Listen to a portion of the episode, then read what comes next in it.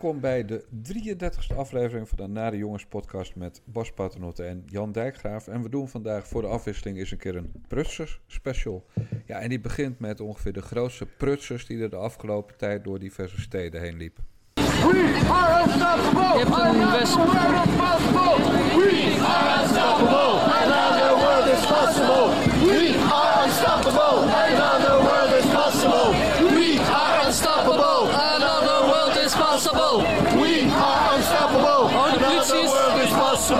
Ja, het is, eh, het is bingo in Wappieland, Bas. Want Extinction Rebellion, die je net hoorde, ja, noem het maar zingen. eh, een, een beetje schreeuwen. Die, eh, die hebben iets met Willem Engel.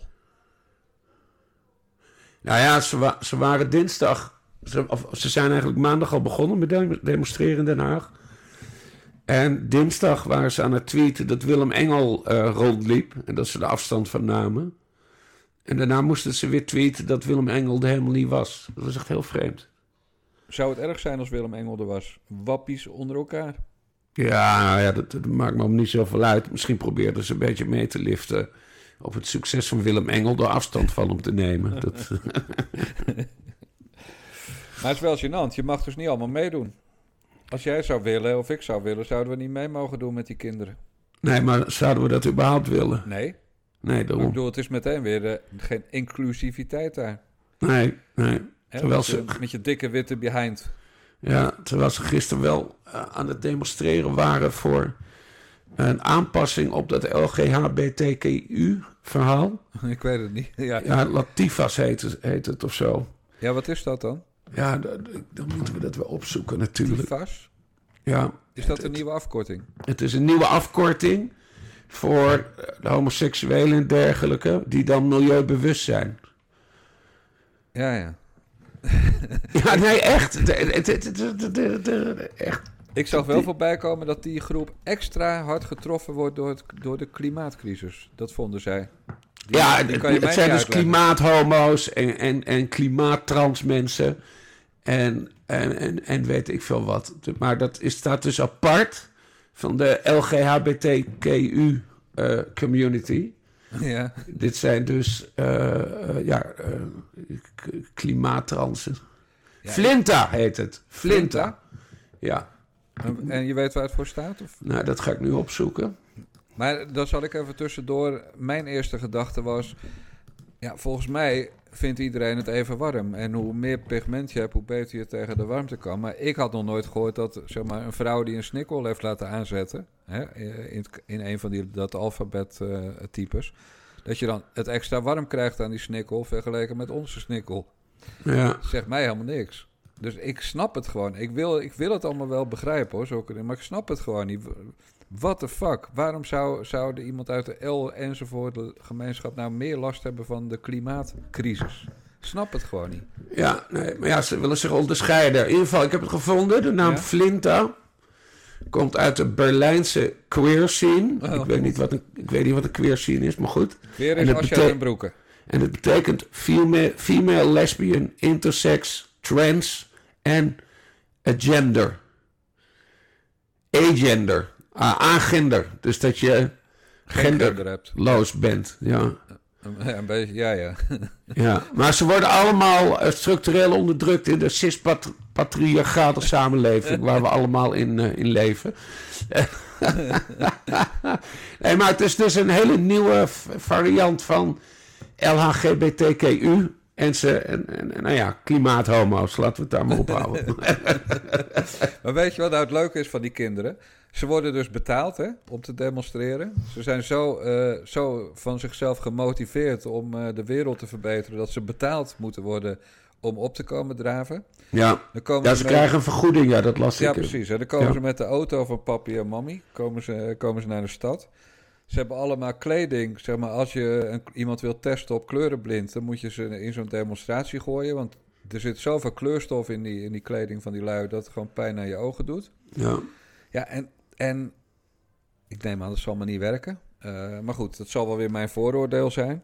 Nee, maar natuurlijk werken ze niet, want anders kun je niet door de week demonstreren. Ja, je kan er natuurlijk een ATV'tje opnemen. Ja, maar een week lang. Ja, weet ik veel. Maar, Ze, maar goed, moeten, ze eh, moeten ook nog op vega-vakantie. maar ze, ze hinderen dus het verkeer. Dus dan sta, je, sta ik dan met... Ja, mijn Lada Niva is natuurlijk op LPG. Maar stel dat hij op eh, gewone benzine zou rijden. Superbenzine. Dan zou ik daar dat, dat Den Haag of, of Amsterdam echt helemaal onder de rook van mijn Ladaatje zetten. Ja, stationair dan. draaien. Ja, en dat doen ze dan om, omdat dan eh, het klimaat in 2025 helemaal schoon is. Zoiets. Ja. Ja, en, anders- ze steken ook rookbommen af. Heb je dat gezien? ja. ik, met kleurstof. Ja, met kleurstof. Ja. Dat is volgens mij helemaal niet goed voor de, voor de natuur. Nee. Voor de lucht. De dieren, de vogels. Ik vind, ik, die lui die zijn gewoon gestoord. En het grote voordeel, daar wilde ik naartoe, is natuurlijk eh, het bekende gezegde... met zulke vrienden heb je geen vijanden meer nodig. Nee, Want precies. we kunnen die lui natuurlijk allemaal niet meer serieus nemen. Nee, ze zijn echt heel erg onsympathiek. Ja. Nou, en daarom paste Willem Engel er dus wel bij. Ik vond het wel geloofwaardig dat hij daar rondliep. Ja. Ook al was hij er niet. Nee. Eh Mac van Dinter, voormalig eh, culinair journalist van de Volkskrant. die, die was er ook. Die werd Die ging zoete opgepakt. broodjes bakken. En, eh, en die werd opgepakt door de politie. Enigszins hardhandig ook. En ik heb zijn reportage gelezen. En ik vind dat je altijd heel netjes tegen de politie moet zijn. Maar hij mocht, eh, hij mocht op een gegeven moment mocht hij niet verder. En dat, dat vond ik kinderachtig, zei hij tegen een agent. Ja. En hij heeft het wel eerlijk opgeschreven. En daarnaast zei hij tegen die agent: kind. En toen is hij eh, opgepakt. En ik snap dat op zich wel, want zo'n agent die staat daar onder grote druk omringd door klimaatterroristen. en dan heb je een journalist die, die bij de hand gaat doen en je kind gaat noemen. eh, terwijl je al onder de adrenaline zit. Ik vond het niet heel erg slim van Van Dinter. Ook al is het belachelijk dat ze hem hebben opgepakt. Want hij had gewoon zijn rellenpas om. En hij was overduidelijk zichtbaar als, eh, als journalist. Ja, weet je, ik, ik heb wel eens vaker iets gezegd over journalisten die, eh, die zich in eh, de brandhaarden op deze wereld begaven. Zoals die mevrouw in Kabul van CNN. En toen kreeg ik ongeveer half Nederland over me heen. Dus ik ga niks vervelends zeggen over Mac van Dinter. Maar ik zag wel een beetje dat gisteren alweer bijna de Nederlandse Vereniging van Journalisten de, de stormbal hees om eh, vrijheid of een persvrijheid in gevaar Ja. te gaan schreeuwen. Maar Jezus Christus man, als je journalist bent moet je gewoon tegen de politie netjes gedragen. Want beide doe je je werk. Ja. Eh, en, en een politieagent die van kind al over de, over de kook gaat. Ja, daarvan denk ik, die moet ook even langs de psycholoog. Ja, Want, want ik ken wel ergere beledigingen dan kind. Ja, En verder is Van Dinter natuurlijk ja, toch een beetje dom. Want je moet tegen een agent altijd zeggen... meneer, zou u het erg vinden als ik u puntje, puntje, puntje noemde? En dan is het een vraag en dan heb je het niet gezegd. Maar heb je het Ja. wel gezegd. Maar, maar ze maakten... Het liefst wilden ze, zeg maar, Jules Paradijsachtige toestanden van maken... bij de Volkskrant, geloof ik. En met de hele redactie naar het hoofdbureau van politie... van eh, Free Mac van Dinter. ja. Maar het gaat natuurlijk helemaal nergens over dit. Nee. Wat wel goed is, is dat er bij een bijeenkomst van Extinction Rebellion eindelijk eens een keer iemand wordt opgepakt. Want normaal krijgen ze een vrij gele- geleide naar buiten de stad, Ja. de demonstranten. Maar kom op jongens, hey, Ja. flikker even op Mac. Je verwees trouwens naar eh, eh, Bart Mos en zijn collega die begin deze eeuw Exact. werden Joost gegijzeld omdat ze hun, eh, hun bronnen niet wilden Ja. onthullen. En dat, dat, is, is- dat was echt serieus. En daar is toen ook heel, daar is dus eh, actie voor gevoerd door de Telegraaf en eigenlijk heel journalistiek Nederland. Terecht. Maar, maar dat was ook een terecht punt. Ja. En ja, ja, iemand die een politieagent gaat uitschelden en wordt opgepakt.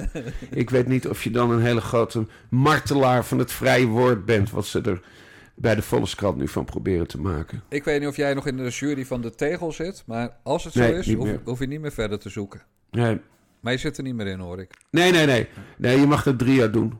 Oh, Dus dat, eh, ik heb dat drie jaar gedaan. vuile verraaier. Ja, nou nee, de tegel was wel leuk hoor.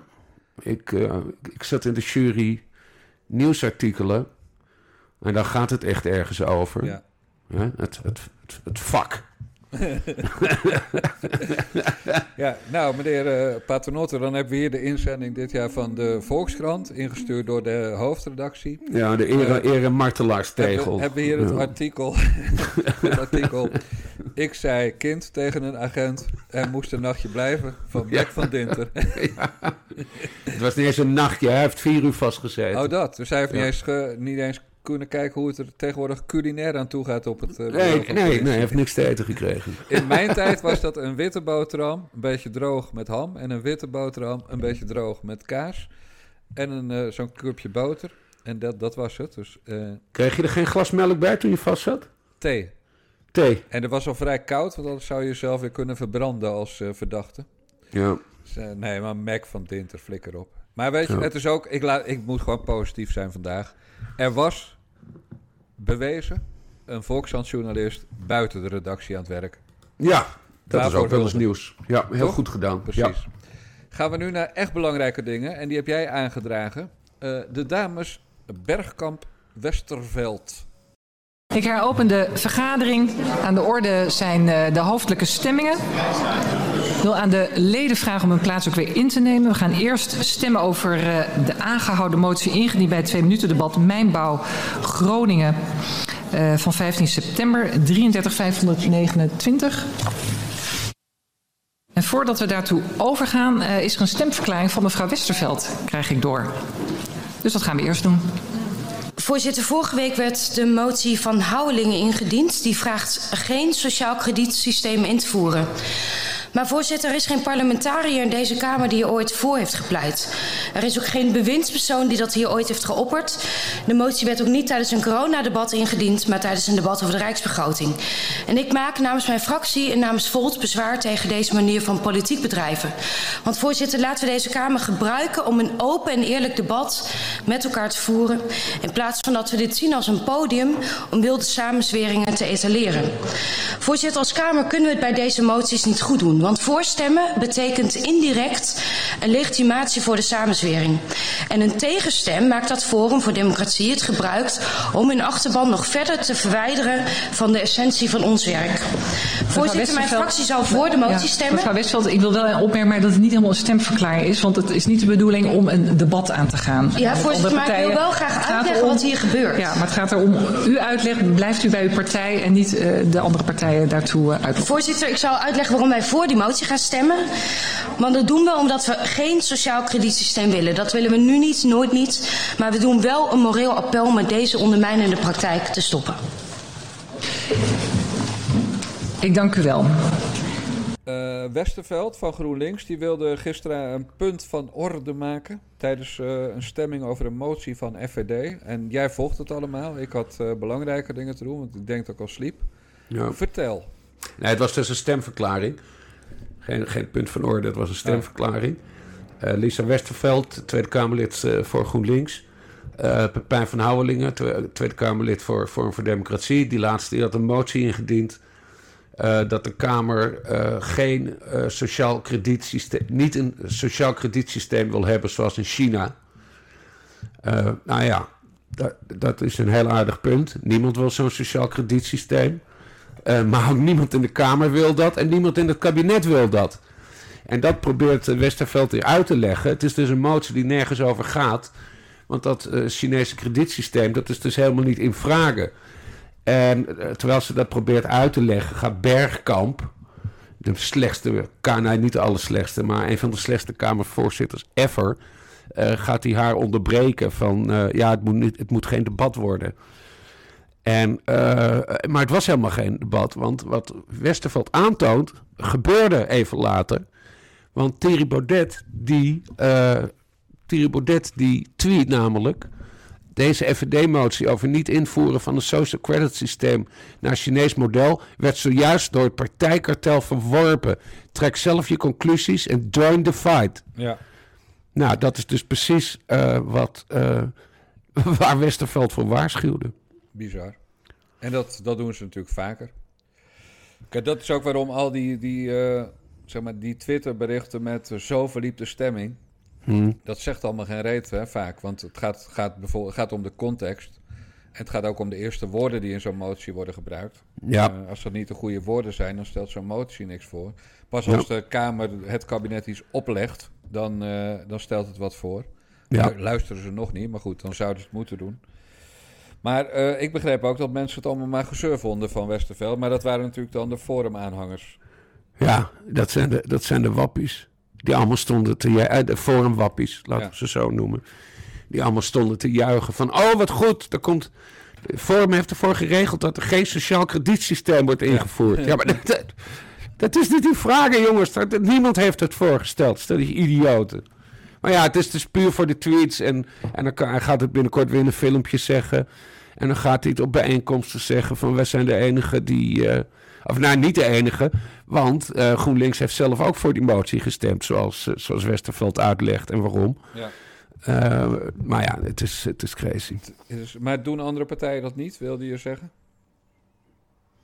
Ja, iedereen doet wel eens een motie voor de bühne. Maar dit is zo'n zo'n bizarre motie. En daarom vind ik het goed dat Westerveld dat gewoon eventjes, eh, eventjes aantekent in, in de Tweede Kamer.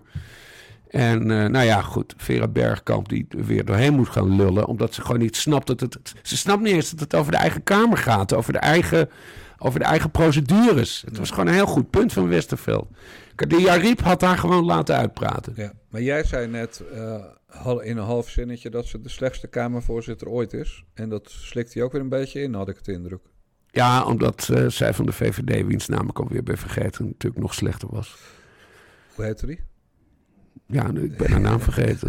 ik, ik zit nu ook heel hard te denken. Maar het was iets met Van en dan een lange achternaam. Het was niet van Nieuwenhuizen, maar het klonk wel een beetje zo. Nee.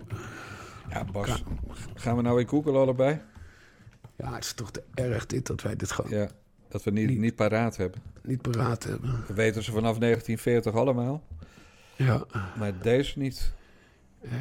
Even oh ja, je- ah, van ja, Miltenburg. ja, ja, van. Miltenburg, ja. Miluska? Anushka van Anushka, Miltenburg. Ja, ja, ja. Ja. Wat is daarvan geworden? Huisvrouw? Ik denk het wel, want ze- ik heb ook nooit gehoord dat ze... Even zien. Raad van Toezicht. Oh ja. Iets. Raad van Toezicht, present en instelling in Sabommel van mensen met een verstandelijke beperking. en directeur-bestuurder van Huisartsencoöperatie Nucleus Zorg in Zeeuws-Vlaanderen. Oh, en ze is partijbaron. eh, Want ze is voorzitter van de VVD-regio Zeeland. Kijk, ja. dus die is lekker in de provincie gedropt. Ja, ja, ja. niet, eens, niet lobbyist geworden, joh. Nee, Nee. wat erg man. Hoe kan dat nou?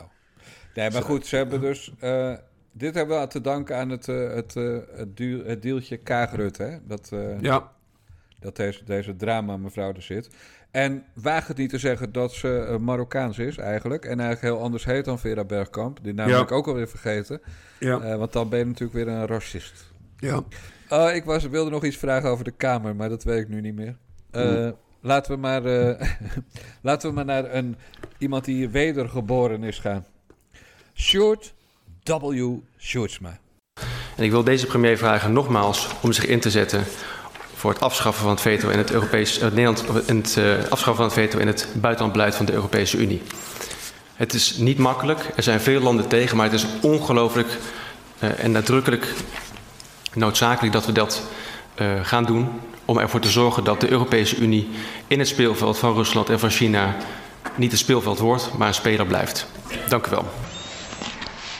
Nou ja, het was de eerste keer sinds die eh, Johan Remkes had beschuldigd van alcoholmisbruik... dat hij in de, in de openbaarheid verscheen. Eh, ze probeerden, journalisten hebben hem ook wel voor de camera proberen te krijgen... maar die, die, eh, daar deed hij niet aan mee. Dus ja, nu moest hij in de Kamer.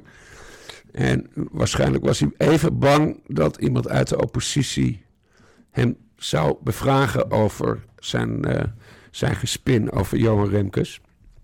Maar dat, eh, dat is niet gebeurd. Nee, maar het ging natuurlijk weer over een, een buitenland waarin Nederland, waar Nederland even weer de wil aan wilde opleggen. In dit geval Polen. Want die Ja. Polen zijn zo schandalig bezig. En dat deed hij op de dag dat de Raad van Europa... dat, dat iemand aan Trouw en RTL Nieuws... eh, die toevallig heel druk waren met de toeslagenaffaire... had iemand gelekt dat de Raad van Europa met een rapport zou komen... waarin Nederland als corrupt land, CQ Bananenrepubliek, eh, werd afgeschilderd. Ja. Hoe durft hij? Waarom nou niet eerst de splinter uit het eigen oog? Of de balk uit het eigen oog halen? Ja, ja, ja. Snap jij dat? Kan je me dat uitleggen? Want jij bent een Nou ja, nee, maar dit is, dit, is, dit, is, dit is precies hoe, hoe... Hier zie je hoe fanatiek dat D66 is. Hè? Want hij, hij zegt ook... Op een gegeven moment gaat het debat uh, over. Het debat ging over een Europese top. En op een gegeven moment gaat het ook over het buitenlands, buitenlandbeleid van, van de Europese Commissie, van de Europese Unie. En dan zegt hij tegen Rutte van. Uh, ja, wilt u zich ervoor hard maken. dat Nederland niet meer het buitenlands beleid kan vetoen van de EU. Ja, maar echt, kom op man. Ja, dat, is ergste, dat is de laatste stap. Ja, ze willen alles weggeven Ja, aan maar, Europa. Maar dan ben je dus het laatste stukje soevereiniteit kwijt. Dan worden landen die dwars liggen, of dat nou zuidelijke landen of oostelijke landen zijn, die worden keer op keer weggestemd. Ja. Kortom, dan is het gewoon echt groot Duitsland geworden. Ja. Maar waarom willen ze dat? Waar, waar zit die haat tegen Nederland? Nou ja, het, is gewoon haat tegen, tegen nazistaten. Hè, neem ook dat Polen. Kijk, die Polen die eh, hebben dat de, de- in hun constitutioneel hof eh, afgesproken dat het Pools recht boven het Europees recht gaat. Eh, nou, dat lijkt mij een heel mooi standpunt. Eh, de Polen doen dat wel, of althans eh, de PIS, zo heet, zo heet de regeringspartij in Polen. De PIS. ja, oké. Los van dat. Ja, ik lach nooit op kinderachtige grapjes, behalve ja, nee, maar die doen dat omdat ze een hele conservatieve agenda willen uitrollen. Ehm, eh, en waarvan nog maar de vraag is of de Poolse bevolking daar nu nog wel achter staat. Want er waren ook demonstraties echt met tienduizenden mensen in, eh, in Polen. Eh, maar het staat er los van. eh, Ze willen gewoon dat hun eigen recht boven het Europese recht gaat. Nou, dat lijkt me heel erg verstandig. Dus dit, en net zoals, de, ne- net zoals de, de uittreding van Groot-Brittannië uit de EU een heel mooi experiment is. Ja. Hè, wat, wat nog steeds gaande is. En goed eh, ben, ik, ben ik ook heel erg benieuwd hoe dit, hoe dit verder gaat. Ja. Maar het feit is wel dat de landen die eh, deelnemen aan de EU in feite zich al hebben onderworpen aan Europese wetgevingen. Ja, ja. Dus eh, het, het idee dat we nog soevereine staat zijn, is gewoon al achterhaald. En Dat, is sowieso, dat is sowieso al achterhaald. Alleen, het is, het is eh, als het verhaal van die kikker in een pan met kokend water. Ja, We worden er steeds meer ingezogen. dat klopt. En ja, dat, en dat gaat mensen irriteren. Dat is bij de Britten gebeurd. Eh, en dat zie je nu ook bij de, bij de Polen. Dus nee, ik, eh, ik ben heel benieuwd hoe dat, eh, hoe dat afloopt. En als je niet ingezogen wil worden, zijn er eigenlijk maar heel weinig partijen waar je op kan stemmen in Nederland. Ja, Want, ja. want alle partijen, ik geloof op PVV, Forum, SGP en SP na. Van, Ja. van de partijen die al wat langer bestaan. Maar verder is iedereen gewoon voor, hè? ja. Met Ja, maar kijk, je hoeft ook niet, je hoeft ook niet meteen voor een nexit te zijn, hè? Nee, dat klopt. Je kan, je kan ook zeggen, laten we gewoon kijken of we die Unie een beetje kunnen uitkleden.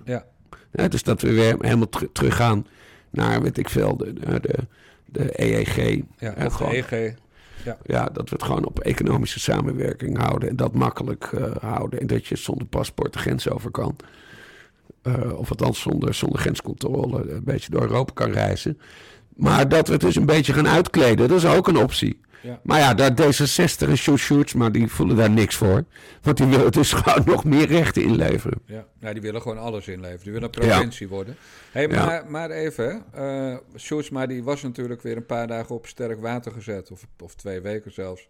Vanwege zijn, eh, zijn eh, foute Remkers-spin. dat Remkers een alcoholist zou zijn. Dat was natuurlijk het laagste van het laagste wat we gezien hebben. Daarvoor had hij die affaire met Wilders, die hij van allemaal dingen beschuldigde ten onrechte. Hoe werkt dat nou in zo'n partij? Eh, Kaag eh, was natuurlijk weer hooghartig aan het vertellen dat dat een interne zaak is. Maar hoe ziet zo'n interne zaak eruit? Rollen de koppen of denken ze, joh, het waait wel over, eh, even in de lulte, doei doei. Nee, ik had, ik had eigenlijk verwacht, hè, qua nieuw leiderschap en dergelijke, dat Sjoerdsma gewoon keurig eh, de Kamer uit was gegaan. Van, ja jongens, ik ben te ver gegaan, dit had ik niet moeten doen. En ik zie, ik zie maar één consequentie en dat is eh, dat ik mijn Kamerlidmaatschap eh, neerleg. Ja, nou, dat is dus niet gebeurd. Tot zover het nieuwe leiderschap. Hè, in dat debat met, met Remkes zei, zei Kaag toen wel van... ik sta hier niet achter en we hebben het er intern over gehad. En we, het blijft ook intern. Eh, nou ja, goed, we weten wat dat betekent. Je kan gewoon eh, de, de informateur kun je, kun je beschuldigen van alles en nog wat. En dan kun je gewoon Kamerlid blijven. Ja. Dat is hoe het gaat bij D66. wat natuurlijk wel grappig is, is dat ze niet helemaal naast zaten. Het is niet dat Johan Remkes eh, voorman van de blauwe knoop in Nederland is. Nee, maar dat hoeft toch toch Nee, ook dat niet? hoeft over mij helemaal En niet. hij heeft, hij, heeft ook, hij heeft ook gezegd, gedwongen, wat trouwens heel gênant is. Gedwongen door die, door die Sjoerdsma-actie. eh, dat hij dus voor diner, na diner een borrel had genomen. Ja, ik vind het weinig hoor, met een dag D66'ers in de buurt. Ik zou, eh, ik zou gelijk de fles op tafel zetten. die kaag, joh, tering. Ja, over die Kaag nog even. Die heeft dus weer gelogen. Dat wisten we natuurlijk al, maar het werd gisteren nog even door het kabinet bevestigd. Gelogen over dat er nooit is gesproken van drie gezinnen of drie kerngezinnen naar Nederland. Van die Ja, tolken, ja. eh, tolken, kokjes enzovoort. En toen bleek dat wel degelijk zo te zijn. Ja, en dat heeft weer geen enkel gevolg. Nee, maar ja, goed, ze is ook, al- ze is ook geen minister meer. Dus, eh, maar ze heeft, ze heeft de Kamer verkeerd ingelicht. Nou, ze is eh. geen minister meer, maar ze is wel de mevrouw van het nieuwe leiderschap. Die Ja, net zo hard liegt als Rutte. Ja, ze heeft, ze heeft het kaart gelogen. Toevallig zat ze, zat ze dinsdag, toen dat uitkwam... zat ze in de rechtbank, hè, omdat, ze, omdat ze bedreigd is... wat natuurlijk heel smerig is. Maar het is wel toevallig dat eh, dat, dat nieuws eh, uitkomt... Op de, op de dag dat zij in de rechtbank een toespraak houdt... over de bedreiging aan haar adres. Dat Nee. is toch... Nee, dat, Nee, is, niet- nee hè, dat is geen toeval. Het Dat is, geen toeval. voor zover ik weet de derde eh, persoon die dit doet. Naar de rechtbank stappen om een verklaring af te leggen. Wilders heeft het wel eens gedaan. Sylvana Simons heeft er eh, een, eh, een heel feest van gemaakt toen, heel Ja, circus. Pechtold heeft het ook Oh ja, een keer Pechtold, gedaan... ja. en Femke Halsema heeft het Oké, een keer nou gedaan. ja, dus ze zit bij de, bij de vijf eh huidy-huidy mensen die niet doen wat je hoort te doen. Dat is gewoon naar de politie gaan en het verder overlaten. Maar ik heb met, echt met kromme tenen die speech zitten beluisteren gisteren. Van, van Kaag in de rechtbank. Weet je waarom? Nou, Ja, het was zo opgelezen. Eh, het was zo onecht. Het was zo typisch Sigrid Kaag weer. Het was echt weer door een van die mannetjes geschreven. ja... En, en, en waarom ik er nou zo kro- die kromme tenen heb, is omdat ik bij haar inmiddels niks meer geloof. Dus als zij zegt, mijn kinderen durven niet meer thuis te komen, dan denk ik, oh, wilden jouw kinderen in die periode thuiskomen of verzin je dit? En als ze zegt, ik durf de hond niet meer uit te laten, dan denk ik, oh, de hond? Heb jij een hond? Eh, en laat jij die zelf uit als jij een hond hebt? Dus ik geloof eigenlijk geen reet meer van die vrouw. En daarom vind ik het ook zo erg dat er van die randdebielen zijn, van die ongelofelijke Mongolen, die dat soort teksten naar wie dan ook in de wereld sturen. En het maakt mij niet uit of je ze naar Pietje Puk op de hoek stuurt, of naar de minister, of naar Hugo de Jonge, of naar de koning. Ik vind het bij iedereen even erg. Maar die Mongolen die dat soort eh, bedreigingen uiten, en deze was geen enkele twijfel over dat het een bedreiging was, ja, die verzieken het gewoon voor mensen die goede kritiek hebben op politici. Want zij kan nu weer lekker in die slachtofferrol duiken met... Ja. Oh, ik ben nog... no- Ze is, ze is godverdomme tientallen jaren bezig in oorlogsgebied. En wordt, eh, wordt bewaakt overal omdat ze niet vrij over straat kan lopen. En ze heeft zich nog nooit zo onveilig gevoeld als door deze sukkel uit Spanje notabene... die haar dan dood zou willen gaan schieten als ze in Den Haag haar hondje zogenaamd uitlaat. Ik geloof In een, het bericht, in een bericht op Facebook. ja, ik geloof er gewoon geen reet van dat het echt Ja. zo is. Dit is weer theater. Eh, en dat kwam inderdaad heel goed uit die dag. Maar niet tegenstaande, de Mongool die dat doet, die verdient gewoon veel meer dan, eh, dan een paar weken of maanden straf. We moeten in Nederland eens een keer dit soort klootzakken goed gaan straffen. Wat mij betreft, als je iemand echt met de dood bedreigt, en dus niet zogenaamd stenen door ruiten gooit, hè, die dan eh, eh, worden geplant. En Chris Klomp. ik noem geen namen. ik noem geen namen, sorry. Of, of zogenaamd vergaderingen van, van, van activistische clubjes van allemaal mensen die geluk hebben dat ze heel veel pigment hebben.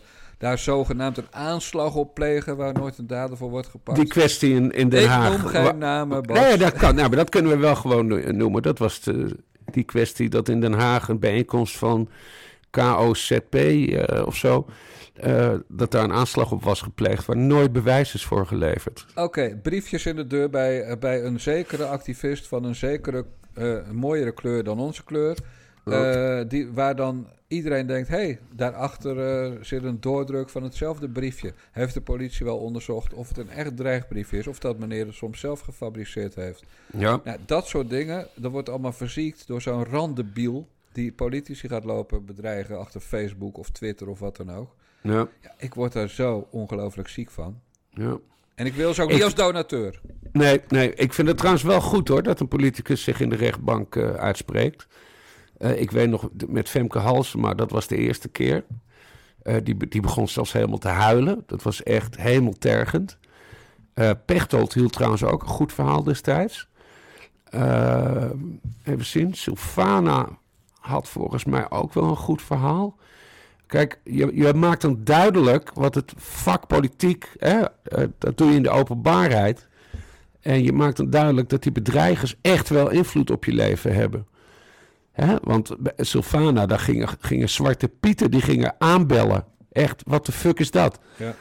Ehm, maar ja, als je dan Sigrid Kaag bent, dan is het wat jij zegt inderdaad een stuk ongeloofwaardiger. Ja, we geloven er niks van. Om, nee, nee. Zij sneerde ook nog naar NRC Handelsblad trouwens, zonder die te noemen. Daar had ze wel een punt. NRC Handelsblad had op een gegeven moment die foto eh, online staan... Oh, dat ja. Rutte bij haar wegliep. Hebben we het over gehad, Huisnummer. weet je nog? Ja. Ja. En, maar, en dan is haar huisnummer zichtbaar. En dat was natuurlijk heel dom van NRC. En daarom hebben ze die foto later ook weggehaald. Eh, maar dat vond Ben ik jij trouwens al 50 grappig. of niet? Wat zeg jij? Ben je al 50? Nee, toch? Nee, nee, 45. Oh ja, ik ben al 50 geweest. Qua NRC. Bas, moet ik nou alles uitleggen?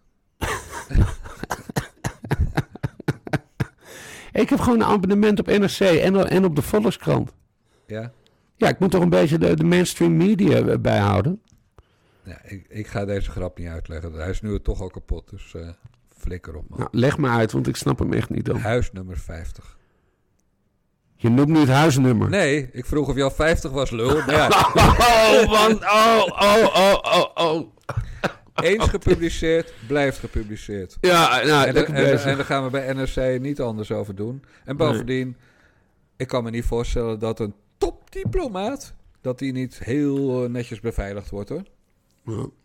Hè? Net als eh, alle andere politici tegenwoordig beveiligd moeten worden. Want er schijnt eh, nogal wat dreiging te zijn op dit moment. Ja. Maar goed, joh, dat, allemaal, dat allemaal natuurlijk weer terzijde.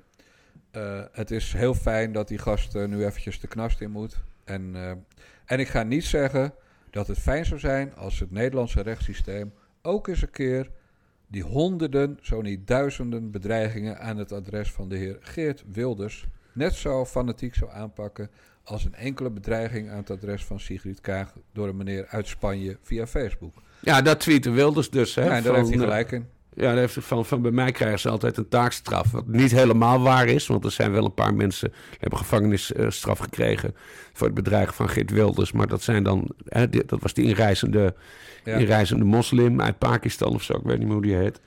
Eh, maar bij hem is het heel vaak taakstrafjes inderdaad. Als En- voorkomen.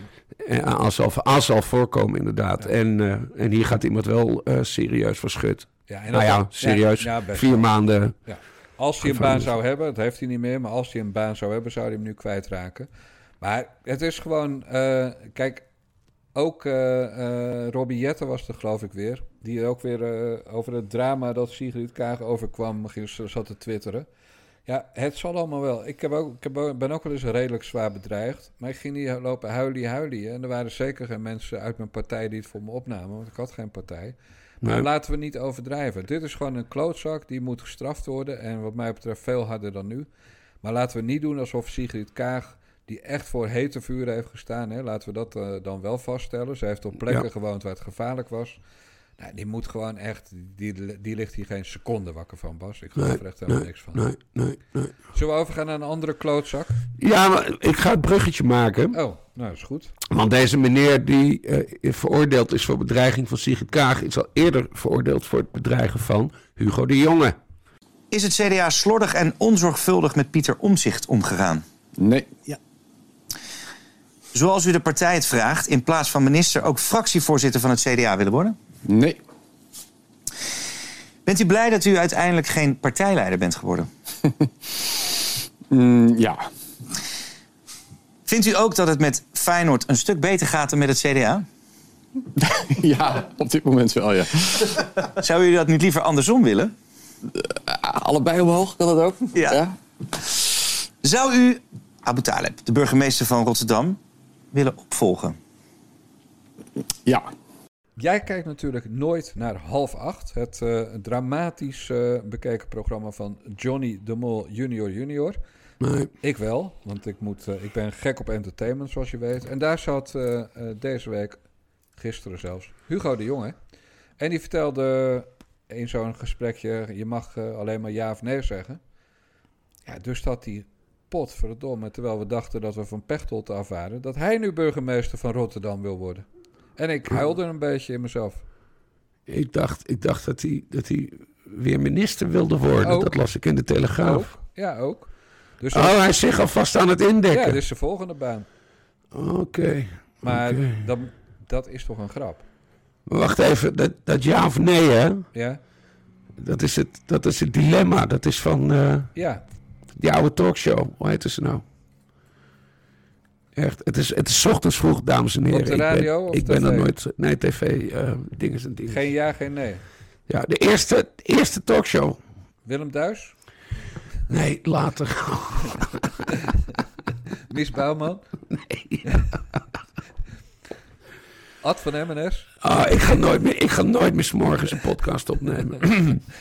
Eh, de wereld draait door. Nee, je Pauw weet en Witteman. Terug. Geen terug. ja, welke, zend, welke omroep? Vara zeker? RTL. RTL. Pim Fortuyn kwam er. Kom op. eh Talkshow, RTL. Oh, Frits en Henk. Barend en van Dorp. Baart en van Dorp. Jezus, wat Geen een ja, bevalling. geen nee. Ja, verdomme, Ja. dat is waar. Ik heb, ook- ik heb ook nog maar één kop koffie op. Hè? Ja, ja, ik ook. Dus dat Ja. zegt me allemaal niks. Maar goed, eh, hij wil dus, en bloedserieus zei hij het, hij wil burgemeester van Rotterdam worden. Moet die Ja. stad kapot of zo? Ja. Hebben we niet genoeg ellende in Rotterdam? Nou ja, middelbare schoolleraar kan ver komen, zo blijkt. Nou ja, het is nog niet gebeurd. Maar, Nee. maar eigenlijk, eigenlijk zit Rotterdam nu levenslang vast aan Ahmed Abu Talib. Want het wordt of Pechtold, die eh, bij het CBR natuurlijk eh, in de wachtkamer zit. Of Ja. het wordt Hugo de Jonge, want het Ja. CDA heeft, eh geloof 30% van de burgemeestersposten in Nederland. Ja. En, en nog vijf zetels in de Kamer straks. Ik word er helemaal gek van. Hugo de Jonge, burgemeester van mijn stad. Dus na een toen nog eh, niet seniele Ivo Opstelten. Naar, eh, ja, gewoon naar, naar mensen van statuur. eh, naar markante persoonlijkheden als Bram Peper, om het maar even netjes te zeggen. Hè? Want Ja. Wat, wat ze van Johan Remkes zeggen, dat kon je van Bram Peper in elk geval zeggen. Ja. Eh, wie hebben we nog meer gehad? Van den Berg of zo, hoe heette die nou? Maar toen jij nog jong was. Die met die snor. Eh, André van der Lauw. André van der Lauw. Ja, Ja, dus zeg maar- ook, een, ook een hele markante figuur Precies. trouwens. Nou, ja. Ab- Abu Talib, gewoon eerlijk zeggen, prima gedaan tot nu toe. Ja. Hè? Elke stad is jaloers op hem en elk kabinet ook op hem als premier, zo langzamerhand naar Rutte. Maar dan Ja. ga je potverdomme Hugo de Jonge daarna krijgen, dat kan toch niet? Nee. Nee, dan heb je een, eh, een quizmaster als eh, burgemeester. What the fuck zeg. Ja, Rolf, Rolf Wouters, ja. Ja, exact, Ja. exact. Met dat trillende beeld ook. Ja, oh, nee, maar het, het- oh, ja, je mag het niet zeggen, maar ik vind het zo vreselijk. Ik kan mij voorstellen, ja, oh ja, dat kan is je natuurlijk de voorstellen? De manier hoe we het moeten aanpakken. Ik kan mij voorstellen dat er mensen zijn die Hugo de Jonge een vreselijke man vinden. Ja, ik ken nee, maar wat irriteert ons het meest aan Hugo de Jonge? Is het, is het wat ik zeg, dat quizmaster-achtige? Is het zijn, zijn beleid, met name aan het begin van de coronacrisis, wat ouderen de kop heeft gekost? Wat, wat, wat? Het is natuurlijk een, een indirecte moordenaar, maar dat heeft hij niet eens eentje gedaan. Daar was de, de Tweede Kamer ook bij. En toen, Hmm. toen nog in zeer ruime meerderheid. Hè, want in principe heeft de Kamer heel lang alles gesteund, bijna wat, wat het kabinet wilde. De eerste puntje van verzet was dat de avondklok eh half uur later inging, omdat Rob Jetten dan eh, een, de held kon spelen. Maar nee, eh, wat aan. Ja, ik heb natuurlijk al heel lang ook iets tegen Siewert. Hè? De meeste mensen zien nu pas dat hij niet deugt. Maar, Ja. maar eh, het is dat gluiperige christelijke van hem. Dat, dat, Ja. dat gereformeerde gedrag, hoewel die het misschien niet is, maar dat maakt niet uit. Maar het is, het, het is, eh, het is dat uitleggerige, dat schoolmeestertoontje. Alsof we allemaal debielen zijn. Eh, ja, het is gewoon het ventje wat je... Ik was vroeger geen pester op school, maar als ik een pester op school geweest zou zijn... dan was dit het teringleidje dat ik zou pakken, omdat een stiekem een rat was. Die Ja. andere kinderen opstookt. Eh, het is misschien ook wel echt een voorvoetloper, dat heb ik nog nooit goed... Ik denk, denk dat het zou kunnen, maar kan ook van niet. Een voorvoetloper? Ja, een voorvoetloper. Ja. Vanaf, als je wil dat ik het uitleg, dan ga je vanaf nu altijd erop letten. Dus je moet nu ja of nee zeggen of je het wil horen hoe het werkt. Maar, Ja, ja. wil je het horen? Ja, ja. Oké, nou. Normale mensen die normaal lopen, hè, dus wandelen, niet hardlopen, die, die, die landen op hun hiel. en rollen dan af, heet dat. Dus dan gaan ze Mhm. naar de voorkant van hun voet. Dus Mhm. die landen op de achterkant. Maar er zijn ook mensen die landen op de voorkant. En die noem je voorvoetlopers. En ongeveer 1 op de 20 mensen is een voorvoetloper. En vanaf nu, als jij door de stad gaat wandelen, ga jij niet meer naar de gezichten kijken of naar de kleding of naar de titel als vrouwen zijn. Maar dan ga je op de voeten letten als ze geen hak aan hebben. Mhm. En dan ga je voorvoetlopers herkennen, spotten. Dus, en elke voorvoetloper is een vuile, vieze, stiekeme rat. Elke voorvoetloper.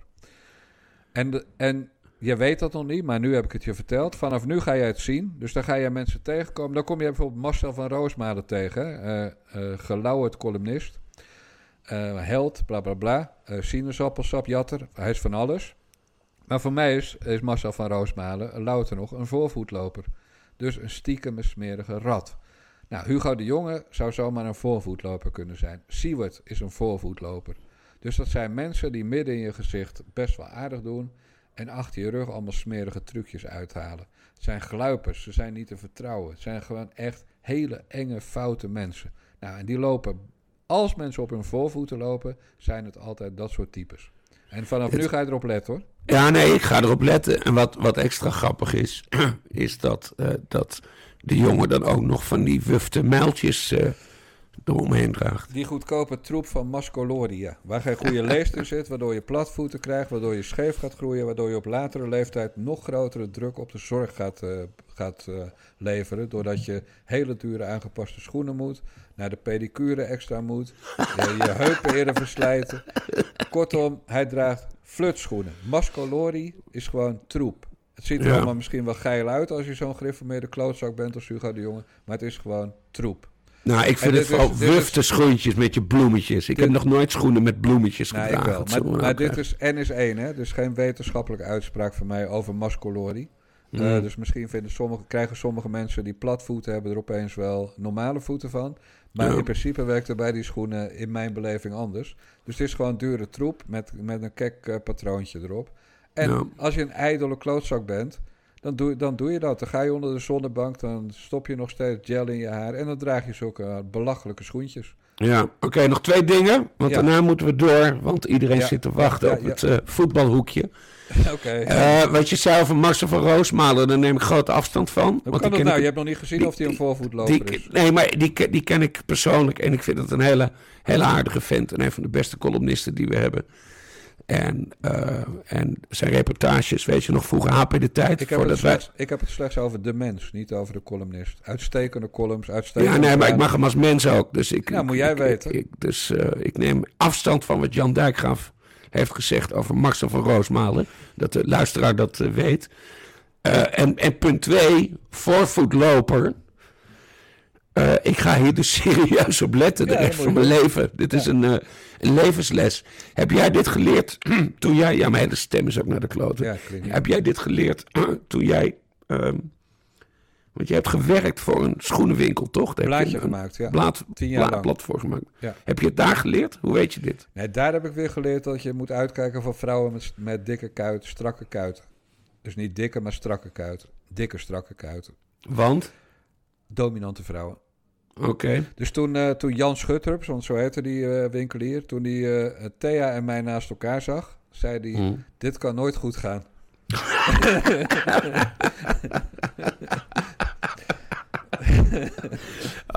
Dat is wel geestig, ja. Maar ja, toen ik haar leerde kennen, had ze al die kuiten, want ze volleybalde op redelijk niveau. En eh, was niet de allerlangste, dus eh, ze kon gewoon goed springen, daardoor had ze die kuiten. Maar Ja. goed, hij trok daar dus... En hij is trouwens forensisch podoloog, de, de enige in Nederland. Dat betekent dat hij bij misdaadzaken kan worden ingeschakeld om aan eh, de stappatronen, dus niet alleen maar de zool, maar ook aan de stappatronen verdachten te, uit te sluiten of juist niet. Eh, dus we hebben het niet over een koekenbakker op dit gebied. Oh, wauw. Ja. Eh, dus, de- dus het is, nou, die heeft mij inderdaad heel veel geleerd over waar je op moet letten. En doordat ik inderdaad tien jaar lang dat blad heb gemaakt voor zijn zaken, twee keer per jaar, ja, kwam ik er ook vaak. En ging ik ook zo kijken als hij. Eh, dus ja, ik denk dat Jan Schutrups en ik de enige mannen zijn die als vrouwen binnenkomen niet naar de titel of de kont kijken, maar naar de, Maar naar de hoe- kuiten. Hoe, ze lopen. ja, en hoe ze lopen. Ja, precies. Maar en die theorie van die voorvoetloper, waar komt die ik vandaan? weet niet of die van hem is. Ik denk het wel. Maar ik wil niet hem alle credits geven als ik niet zeker weet dat hij ze verdient. Nee, oké. Hè, want eh, ja, Het gaat allemaal niet gratis hier.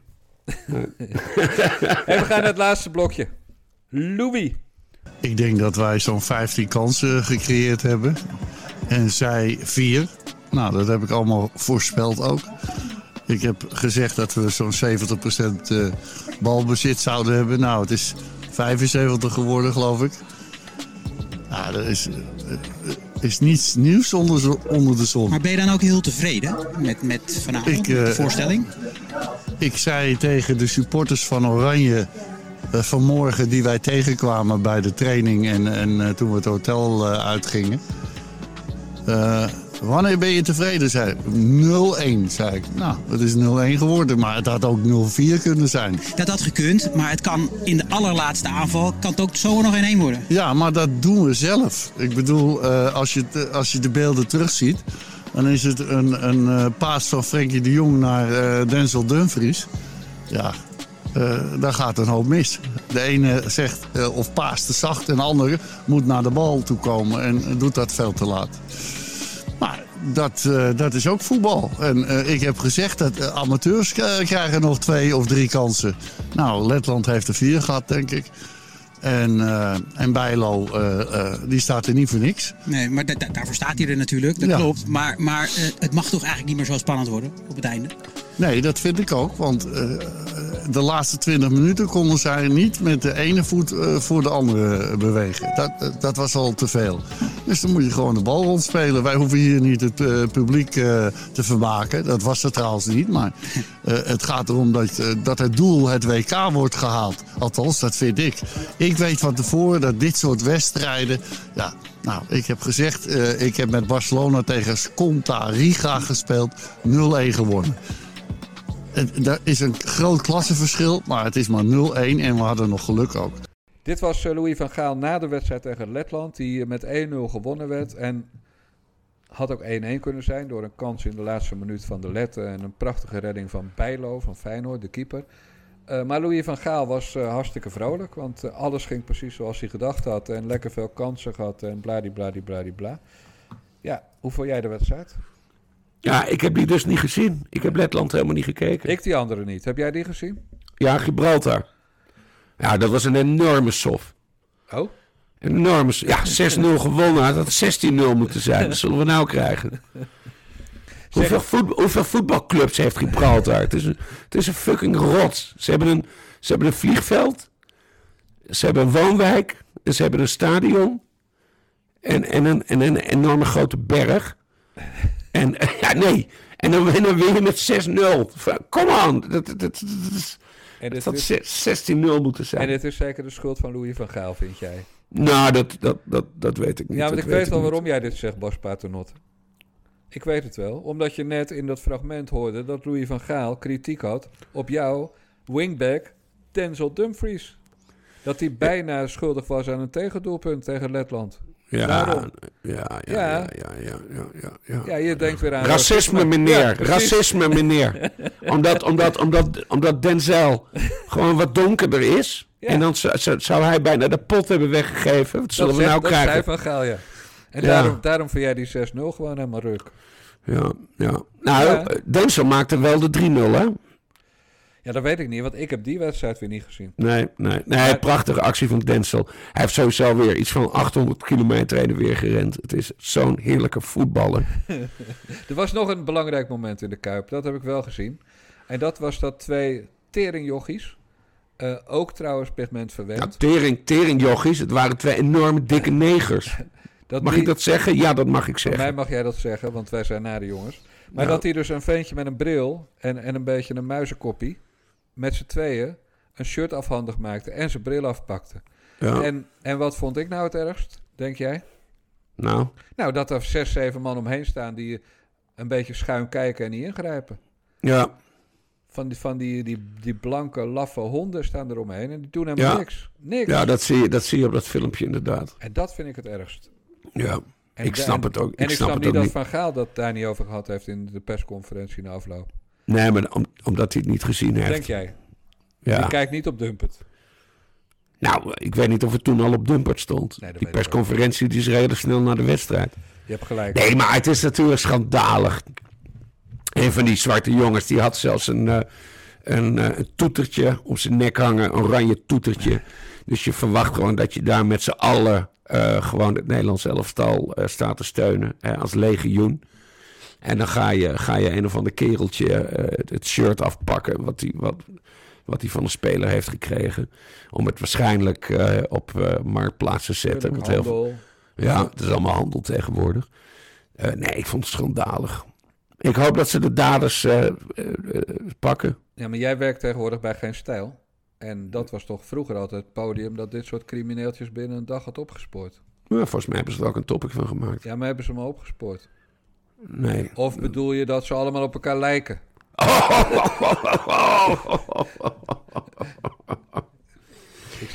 Oké, nog even over Van Gaal. Laatste Eh, dan, hè? Want eh, Over, over Letland. ja.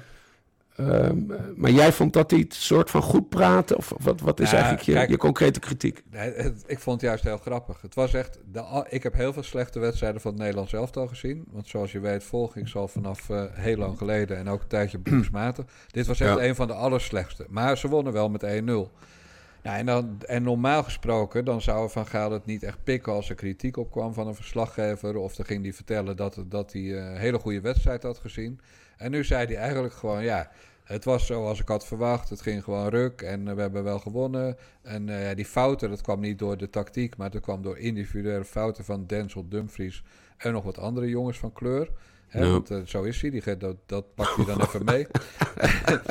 maar, maar eh, en dan zegt, eh, zegt de verslaggever op het eind... ja, maar het had ook in de laatste minuut nog eh, 1-0 eh, of 1-1 kunnen worden. En dan was hij twee belangrijke punten kwijt, bla bla bla. En zegt hij, ja, nee, dat klopt, ha, ha, ha, ha, dat had, had kunnen gebeuren. Maar de goede vraag was natuurlijk aan Van Gaal... als je dan maar van tevoren wist dat het zo zou lopen... en dat je eigenlijk nog in de laatste minuut mazzelde... had je misschien moeten zorgen dat het anders ging lopen. Want daarvoor word je, ben je aangesteld. Om te Ja. zorgen dat je tien minuten voor tijd veilig bent. En niet nog het laatste kwartier met je billen staat te knijpen met... nou, het kan ook nog fout gaan. Ja. En, en wat, me, wat ik leuk vond, was dat Van Gaal het... eh, ja, hij draaide het gewoon helemaal om. Hij, hij was hier eh, de man die een beetje grappen stond te maken... en, en totaal niet eh, gepikeerd... zoals hij dan een paar dagen daarvoor nog op de persconferentie was. Dus hij is gegroeid. Hij heeft, hij heeft eh, in zijn, zijn gereedschapskist heeft hij meer dan alleen maar dat, dat spelen dat hij boos is op een verslaggever, of zeg maar de boze buitenwereld. Eh, en dat al niemand verstand van voetbal heeft, dat, doet hij dan een keer niet. Hij doet nu eens een keer iets heel anders. Ja, ik vond het vermakelijk. Want Hij is gegroeid als coach. Juist, en daar is hij dan 70 jaar voor moeten worden. Ja, het eh, heeft wel iets moois, toch? Eh, Op een bepaalde manier. Ja, maar goed, straks wil hij nog blijven na het WK. Terwijl ik vind dat het dan Henk Vrezer moet worden. Oud Ja. Feyenoorder en van kleur. Man van kleur. Coach En- van kleur. En iemand die daar ook niet el- elke keer een nummer over maakt. Dus Nee. ik ben voor Van Gaal het WK en daarna Fraser.